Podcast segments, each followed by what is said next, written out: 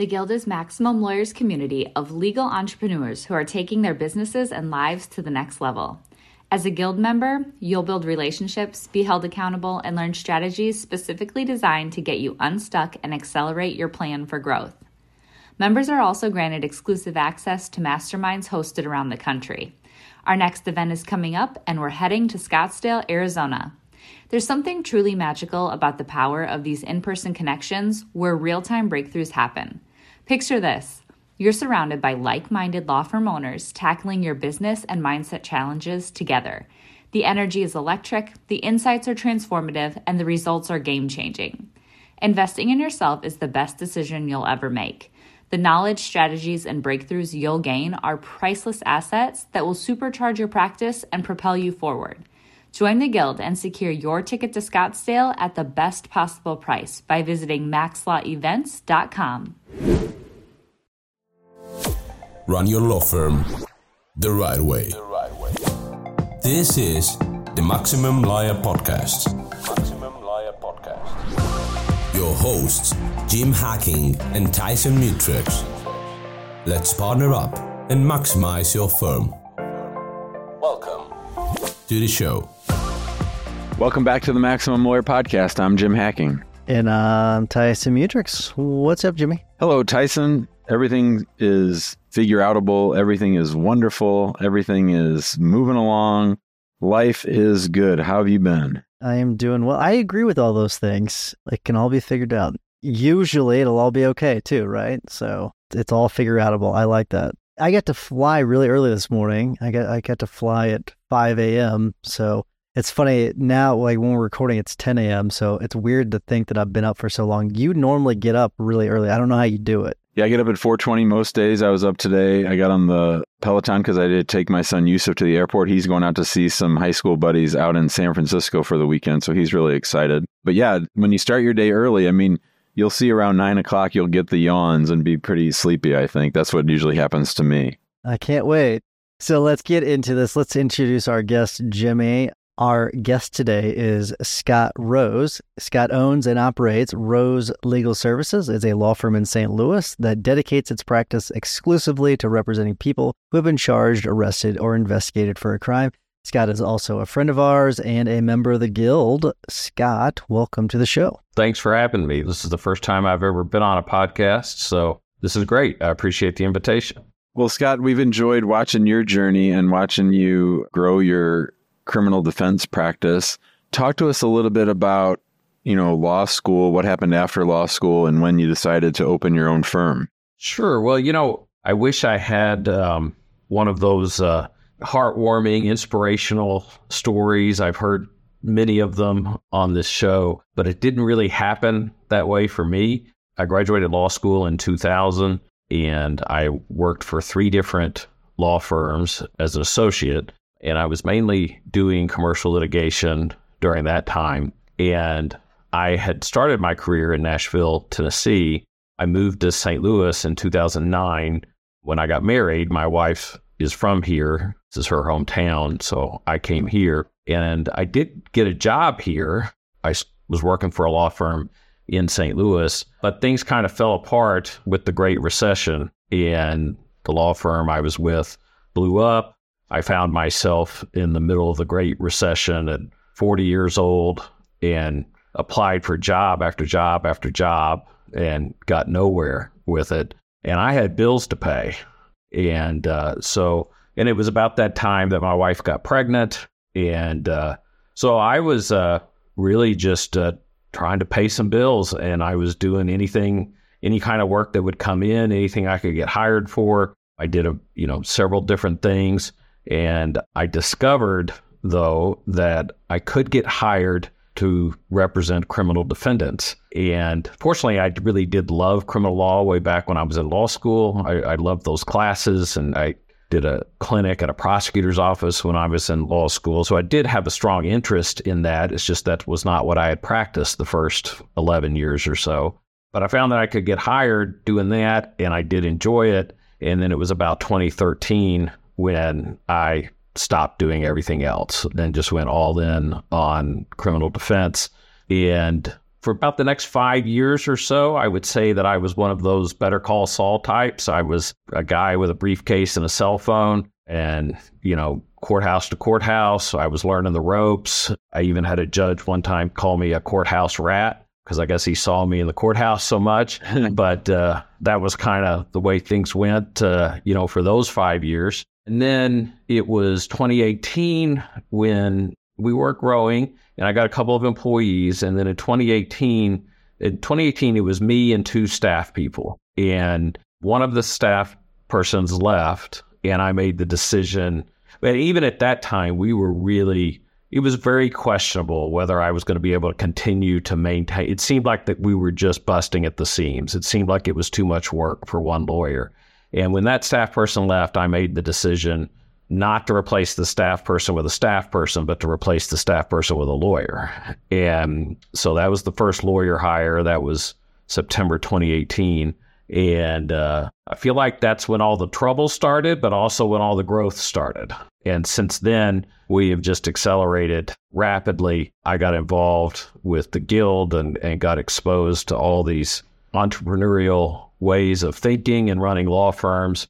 And now we're in a fancy new big office. There's five lawyers here, five staff people, a small army of VAs. And uh, so that's how I got here. And I think the really the acceleration that has taken place has had a lot to do with hiring the lawyer and a lot of things that I've learned in the guild. Now, I think that's a very heartwarming story. I think it warms my heart to hear the journey. And I, lo- I think every story of people going out and believing in themselves no matter how they got there. I find that to be very heartwarming. I'm glad to hear that. I hadn't considered that perspective. The birth of the firm at the time really felt like it was out of desperation. But, you know, maybe it has a happy ending or at least a, a happy present. So I appreciate that. Yeah, and that's actually where I want to go back to. We'll, we'll get to the the trouble and the success in a little bit, but I want you to go back to the moment that you don't have a job, you're in a city that you didn't grow up in, you didn't start your professional career in,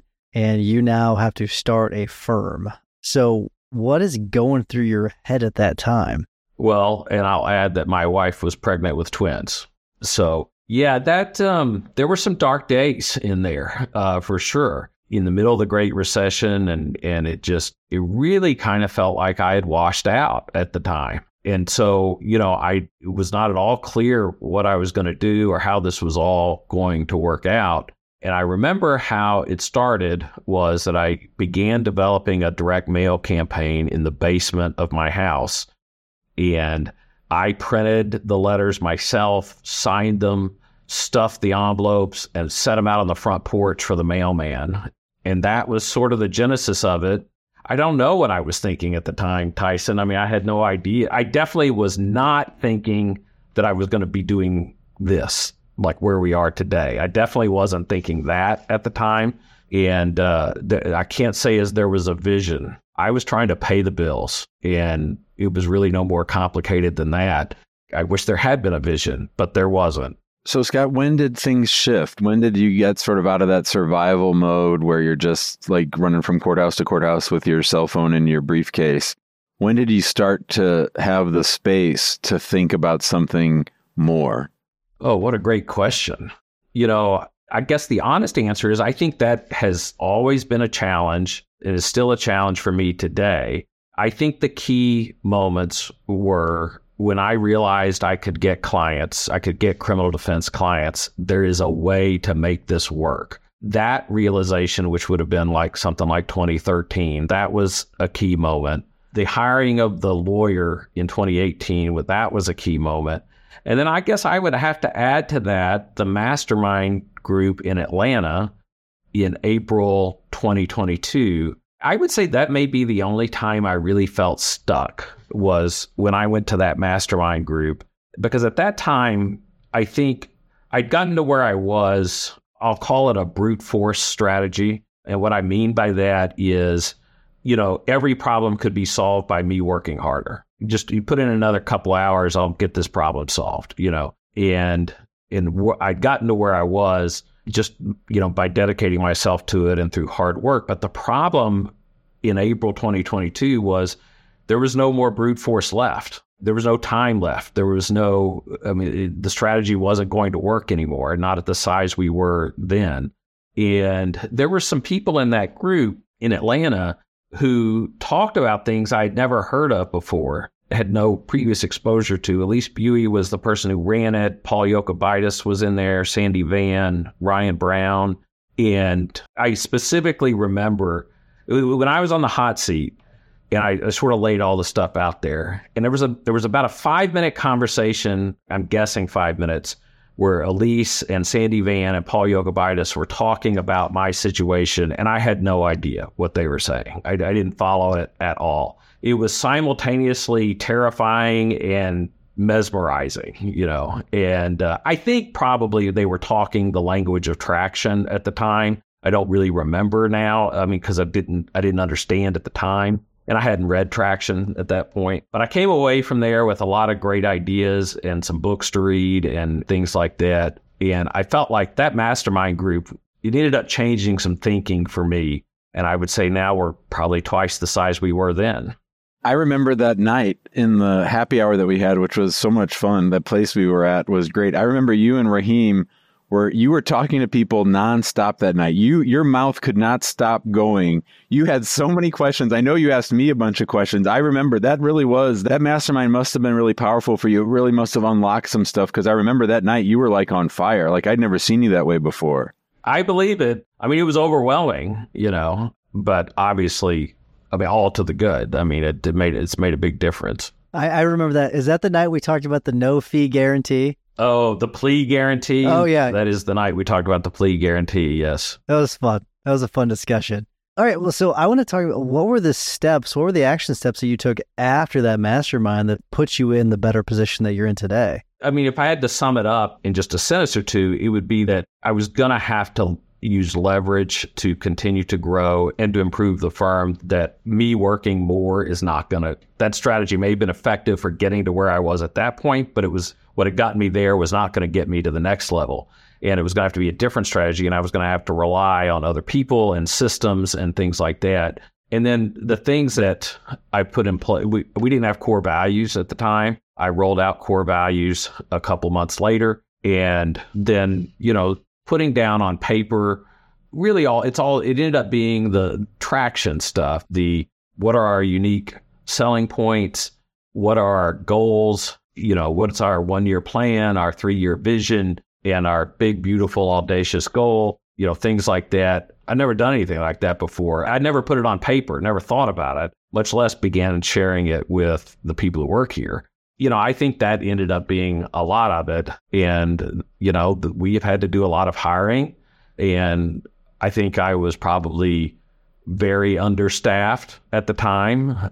And I didn't realize it because I, I, I never imagined being as big as I was.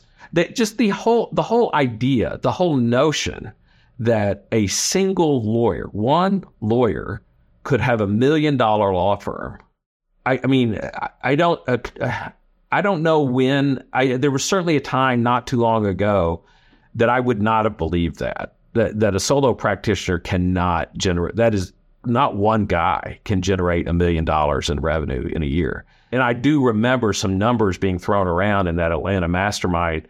And I remember sitting there thinking to myself, how? How does one person do that? And but of course that that's that's what you guys talk about all the time is how you do that. And I think, you know, I feel like just with my experience, I worked in law firms and what my law school classmates ended up doing and things like that. I think I was probably late to completely embrace being a solo practitioner. Like it felt like, I guess I always felt like you're supposed to go work for a big law firm and then you work your way up and then you make partner and that's how it goes. And if you don't do that, you know, then you failed. And I think that was um, some bad conditioning that I received from what was my education and training in the law. And so that had to be unlearned, if that makes any sense.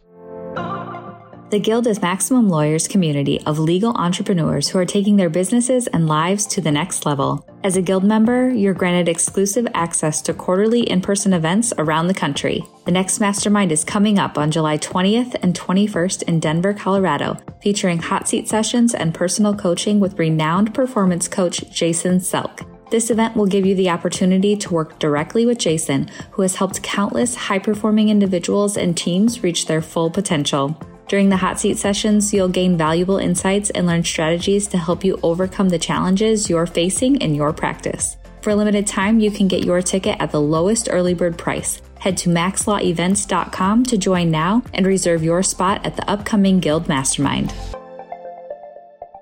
You're listening to the Maximum Lawyer Podcast. Our guest today, Scott Rose. He's a successful criminal defense lawyer who has grown his firm from him driving around town to the various courthouses in the St. Louis area to five attorneys, five support staff, and an unlimited number of VAs. Scott, talk to us a little bit about the conversations you have now with your spouse. What does she think about the success you've had? I mean, you should be really, really proud of yourself. I mean, to basically start from scratch with a little bit of a closed mindset, perhaps, to now having a very much an open mindset and, you know, a leveraged, successful criminal defense practice. What does your wife have to say about all this? Well, I don't think she foresaw all this either, to be honest. Back 10 years ago, I mean, it was pretty stressful for her too, because it wasn't exactly like the money was rolling in back then. But uh, I think, um, you know, she and I spend a lot of time talking about the issues in the firm and where we're going. You know, what are we going to do? She works in corporate America. She's a lawyer herself, um, and she's worked in HR in the past, and she currently works for a trust company. So, you know, she does have that corporate background is really helpful, and you know, she likes dealing with the HR issues, which I do not. And so I rely on her for that. I don't know how someone could enjoy doing that, but somehow she does yeah, I mean, I think she's kind of as surprised as I am by the whole thing and was probably a little skeptical of me going places like Atlanta and stuff like that, you know, but now that we're on the other side of it, sees the benefit of it. And, uh, but you know, she and I spend a lot of time. She doesn't work in the firm, but she does help me with these things and especially personnel decisions. And so we do spend a lot of time talking about those types of issues. You know, it, it, seems to me like I was talking to somebody the other day that was not a criminal defense attorney, and I was talking about how it seems to me that it would be really, really difficult these days to practice in in the field of criminal law because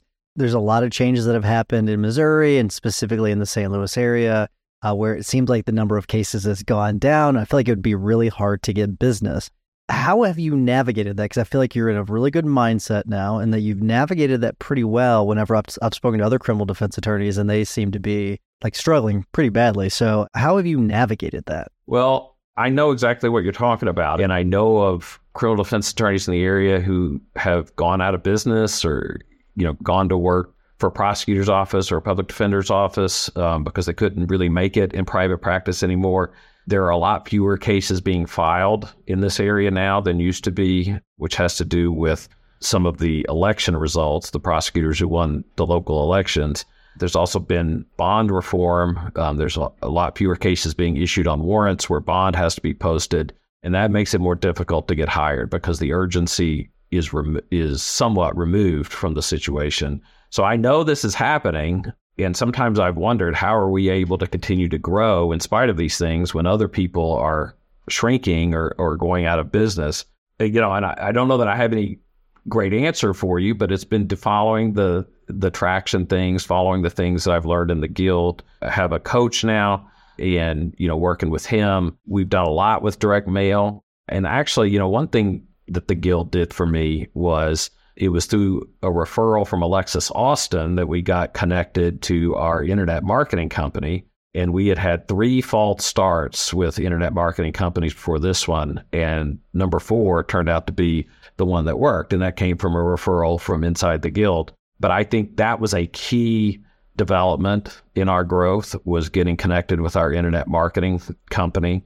So it's been focusing on these marketing strategies and perfecting our intake process and all the things that you guys talk about every day, you know, is that we we try to do those things too. And, you know, the growth seems to have just happened.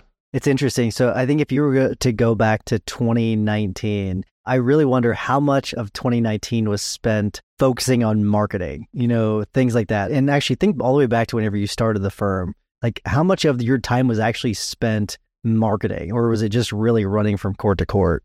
Well, when I first started, I did spend a lot of time developing the direct mail campaign. I had the time to spend.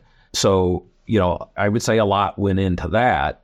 But eventually I got the direct mail campaign more or less on autopilot. And then there was that period of time where it was just running courthouse to courthouse. And I just let the direct mail campaign run on autopilot. There was a period of time there where I wasn't doing much marketing. I was doing some marketing, but I was I wasn't personally spending the time on it because I just had that campaign on autopilot. And then the internet marketing companies, that was really something else. And that you were talking about 2019, that's really when all that was going on. There was some real pain in that, you know, in having three marketing companies that I didn't work out. I terminated the contract on each of the three, you know, for lack of results. And um, you know, I guess I know a lot more about marketing now. We could still, Tyson, we, that's the crazy thing. We, I mean, we're talking about, we're looking backwards, but if we look forwards, there's so much I haven't done yet. You know, there's so much more marketing we could do on the internet. We haven't done any videos yet. We've done very little on social media. If I could clear my plate to spend the time on marketing or maybe hire a marketing director or something like that, I feel like there's so many levers I haven't pulled and buttons I haven't pushed yet I should spend more time on marketing than I have. But uh, fortunately, the direct mail campaign just sort of runs, and our internet marketing company is doing a great job. And, you know, so we continue to ride that. You know, I signed up to do a hot seat with you guys. It's supposed to be coming up in a few weeks. And I think the big challenge right now is just how to manage all of this. And it is feeling like even though I have removed some things from from my plate, I don't run a docket anymore. I'm not the responsible attorney on any file. Well, I have one, but other than that one, and I don't really do consultations anymore. I have the other lawyers do those. So I have cleared my plate a lot, but I am finding it difficult to manage. And we do not have an integrator. I think uh, when you're smaller, the visionary and the integrator is the same person. And you know, and I don't know at what point you got to have to. It seems like that point may be coming up at some point soon, and um, so you know, those are the things I see. You know, what are we going to do about an integrator? Are we going to do it? Are we going to have a marketing director? Am I going to have a lawyer who does nothing but consultations? Things like that. I guess internally, that's what I see, and then externally, I got to put to use all that stuff we talked about about the videos. You know, I mean, I'm not doing videos and social media. I got to do all that stuff. There's so much more we can do, you know, to get even better than we are now. I just love the way you're thinking these days. Just the way you're analyzing all angles. I think it's fantastic. I think it's really cool to watch. I think it's also awesome that you've been dominating the way you have without using video. I know Jim and I talk about you need to be using video, need to be using video, but you've been dominating without it. I think it's really cool to see. But we are going to wrap things up. We are at time. So before I do, though, I want to remind everyone to join us in the big Facebook group. Go to facebook.com, search Maximum Lawyer, and join us there. There's a lot of great activity every single day. If you want a more high level conversation with people like Scott, go to maxlawguild.com. That's maxlawguild.com. And through there, you'll be able to access our quarterly masterminds. And uh, we had a Zapathon recently. We had a video workshop in January that Jim taught, which was fantastic. So if you want access to that information, go to maxlawguild.com. And then while you're listening to the rest of this episode, if you'll give us a five star review, we will greatly appreciate it. All right, Scott. Actually, I'm sorry. I went out of order almost. Jimmy, what is your hack of the week? So, for my hack of the week, it's a book by an immigrant and it's a book about automation. It's by the guy who created Jotform. And it's a very, very practical book. Lots of tips, lots of exercises that you can do to figure out how to automate things big and small. The name of the book is Automate Your Busy Work. Just came out last week. I'm about a third of the way through it. And already there's stuff that I'm implementing. And the nice thing is, is he recognizes that books like this, you know, expire as soon as they're printed. In other words, you know, the tips and things that he has on there. So it's much more about the mindset. And then he gives the current software that fulfills the roles of automating in there, but it's more about this is what you need to think about. It's very practical. That's cool. Spill the beans though. What's the current software that fulfills all those needs? You remember? No, no, I'm saying for like if he talks about Gmail hacks, you know, like he'll say, well, maybe, you know, five years from now, you won't be using that anymore. I mean, he definitely plugs JotForm a little bit in there, but it's not overly annoying or anything. Gotcha. After reading A World Without Email, I'm convinced that email is on its last leg. You're going to see a, it diminish quite a bit over the next decade, but that's for another topic for another day. Scott, now it's your turn. What is your tip or hack of the week? So I mentioned this to you before, Tyson, but now I can say it publicly. The book, The Checklist Manifesto, has made a big difference in our firm. I would recommend that to everyone. It's a great read and it's also very practical. The idea is that uh, the work we do has become too complicated, even for experts to be able to do from memory. You can be a very competent and well trained and qualified expert in your field, but the work is just too complicated not to have a checklist. And so we've implemented checklists at every key point in the process in our firm just to make sure that we've got consistency and efficiency and everything. And that goes back to that book. I would recommend that to everyone. I love that book. We had everyone in the firm read that book. We did too. Yeah. Many of the flows that we've implemented are because of that book. And I, it's funny, you did not know what my tip was today. I did not know what your tip was today. My tip is actually what we're doing, what we've been doing actually is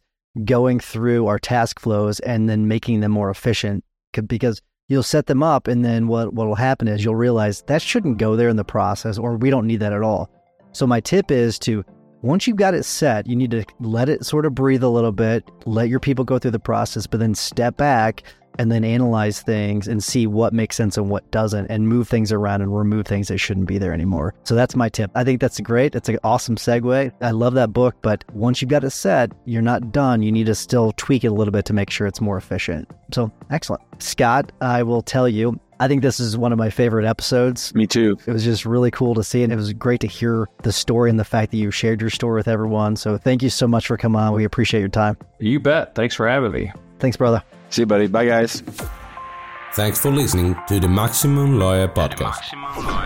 To stay in contact with your host and to access more content, go to MaximumLawyer.com. Have a great week and catch you next time.